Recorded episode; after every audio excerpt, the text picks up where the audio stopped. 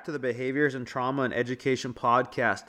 This week, I want to talk about um, implementing some strategies and some things that we can do as educators to reach those top three to five difficult students that we see. We all have those three to five names that really give us a run for our money in whatever role we are as educators. And I want to develop some strategies and help network some ideas of things to try with these students. The first step in understanding these students is to ask ourselves do we even know who they are? And when I say that, do you know where they came from? Do you know where they grew up? Do you know their socioeconomic status? Do you know who the primary caregivers and caretakers are in their lives? And when we can dive into some of those questions and get to know the why and get to know the environments that these students grew up in, it'll better help us understand some reasons why they act the way that they do. The second part is relationships there's nothing that I can say that will help more and have better results than developing relationships with these students. Oftentimes, they're lacking positive role models in their lives, and they don't have the people to have positive, healthy relationships with, to have those happy and sometimes those hard conversations. So, when we can devote time to taking the extra step taking that kid out of the classroom, having those private conversations, developing that relationship, eating lunch with them, all those different strategies. When we can really do that for these students, your tough students, and get to know them, that's when you'll start to see gains. That's when you'll start to close gaps. And that's when those students will really like to enjoy being in your classrooms. The second thing that I want to, or the third thing I want to leave you with, is a couple things that Brian Mendler, um, I would say he's one of the pioneers in working with some of the tough students and he's got five non negotiables for working with your toughest students. Number one, some is better than none. So when you think of these tough students, you probably have a student in your brain right now. We need to accept that some is better than none. And in terms of academic work and time in the classroom, that is a big hitter.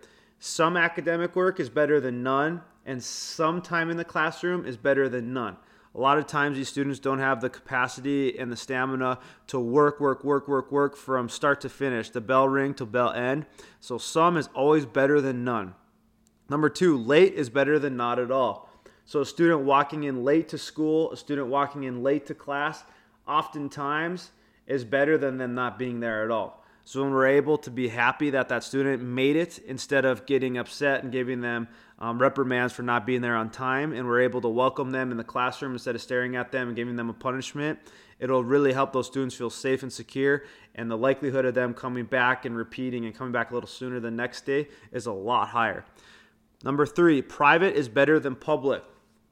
And this is one of my favorite ones that Mendler talks about because a lot of the conversations that we need to have with these students are really important. And when you create that relationship with these students and you show them that you're willing to have some of those tough conversations in private instead of in public in front of their peers and embarrassing them and reprimanding them, it will show them that you care and it will show them that we're able to understand them and we're able to do it in a place where it's just you and that student. It's a place where they can feel safe, where they can say their thoughts and opinions, and it's not going to embarrass them in front of their peers, and it's not going to make them feel nervous. Number four, social skills are most important.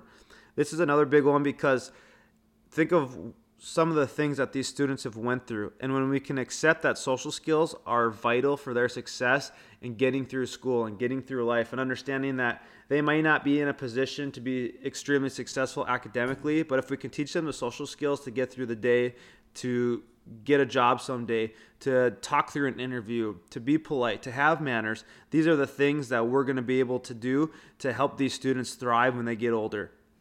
Number five, I think this is the toughest, but it's probably the most rewarding that Mendler talks about of his non negotiables, is forgiving and walking away is the greatest strength you can do as a teacher when working with these tough students. All tough students want to do is have a power struggle. They want to always get the last word in. They always want to show that they're on top, that they're superior. They want to show off to their friends. And when, as educators, we can sit down and when we get in one of those power struggles, forgive them for what they're saying, walk away, and let them know that they did get the last word in and that we're not worried about getting the last word in and we love them unconditionally and we understand that they're upset, it will really show the students that we are there and we do care about them. The things that we run into sometimes as educators is establishing that dominance in your classroom, especially if you have 30 kids in your classroom and there's that one kid that is just seeking you out and having those verbal altercations. We want to get the last word in to show we're powerful and we're superior and we're the teachers and we're in control of our classrooms.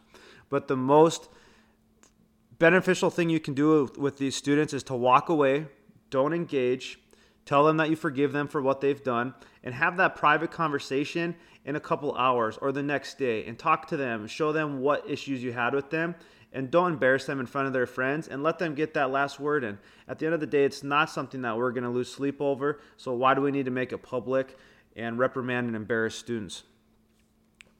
When we talk about giving consequences and things that we can do for these students, sometimes they will have behaviors, sometimes they will do things that we need to act on. And one of the best things that I've heard from one of my coordinators that um, talks about consequences, and it ask yourself two things when giving a student a consequence: is it a can't do, or is it a won't do? And when you think of students with behavioral disabilities and emotional disabilities, is it something the student can do? So, is it because of their disability? If they're physically not able to regulate and they're not able to do anything because of their disability, it's a different story than won't do. Can't do, there's either a skill deficit, they don't have the skills to do what you're asking them to do, or it's a performance deficit where they're not able to perform and they are not able to show you what they know. So when we give students consequences and we want to send them to the office and we want to kick them out of class and go make them sit in the hallway, we need to think in our heads can the student actually do this? Can the student actually achieve what I'm asking them to do? Or are they just choosing not to? Are they not doing it? Can't do versus won't do. They're choosing not to. They have the abilities, they have no gaps. They're just being a stinker and they're not doing it. So when we think about how we want to respond to kids' behaviors, we need to be able to think about okay, before I respond and I get upset and I start contacting administration, or if you are an administrator and you're about ready to give out a consequence, are we thinking about the skill deficit and the performance deficit, or is it just a choice? Can the student physically and emotionally do the task that's asked of them, or are they just choosing not to? They won't do it. It's a choice. When we can shift our mindset to understand that there are students that physically and emotionally are not in a state to where they can do the tasks that are asked for them to do, it will really change how we're able to respond to kids and give them the needs and support throughout the school system. The last thing that I want to leave you guys with is motivation. I've worked with some pretty complex kiddos, some of the tougher kiddos in your MTSS systems, and I have not found a single student that is not willing to work for something that is positive and reinforcing and intrinsically or extrinsically motivating to them. Now, does it take a while to find that secret sauce? Absolutely. It takes collaboration between gen ed teachers, special educators, administrators, parents, and guardians to find what is motivating. It may not be something in school, it may be something at home. It may not be something in home, it may be something in school. It may be a, a combination of both. When you're able to find what is motivating, what is driving for that student, and something that they're willing to work towards, that is when you can see the growth. A lot of these students don't have the intrinsic and extrinsic motivation to do things on their own, which is why we got to be able to pro- provide motivators for them to get up, get going, and do some of the things we ask them to do. One of the best things that I have done and something that I've found has yielded some really good success is positive and negative reinforcement when we put motivators and reinforcement plans together. So, what I mean by this is a student is never allowed to stay neutral. So, for example, something that I've done in the past that showed really good growth with a student is they've had a positive reinforcer at home and then they've had a negative reinforcer at school. So, if the student did what was asked of them based on their behavior plan, they would go home and they would earn an extra tech time, extra uh, maybe Netflix, extra YouTube, extra video games, uh, contrary to what their normal tech time was. On the flip side, on the negative side, if they don't do what's asked of them, they're going to lose their time at lunchtime with their friends. So they're going to have what we would call lunch detention um, in our district. So the student knows I have two options. I can do what's asked of me or I can't. I know if I do what's asked of me, I'm going to get extra tech time at home and I'm going to get reinforced at home because that was that's what that was really motivating to that student. I know on the flip side of a negative reinforcement, if I don't do what's asked of me, I'm going to lose my lunch with my friends the next day. And so by having something positively and negatively reinforcing It's going to allow the student to never stay neutral. Every single day they have to make a choice. They can't flatline and they can't just coast. So by doing this, it really helps students think. I see their brains work, I see them respond to things, and ultimately, I would say 70 to 80% of the time, they're always going to lean towards that positive reinforcement. But on the days they're having a bad day and they get the negative reinforcement, it's that much more reassuring and reinforcing that the next day they're not going to do that again because it stung. They didn't get the reinforcement that they wanted at home, so they have a motivator the next day.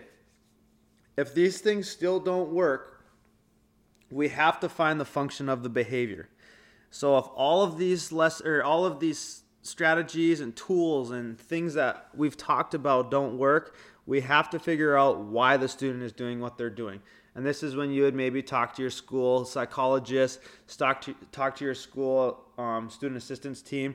And this is when you would want to maybe dive into a functional behavior assessment um, and figure out what the function of the behavior is, and then work on putting a behavior intervention plan in place.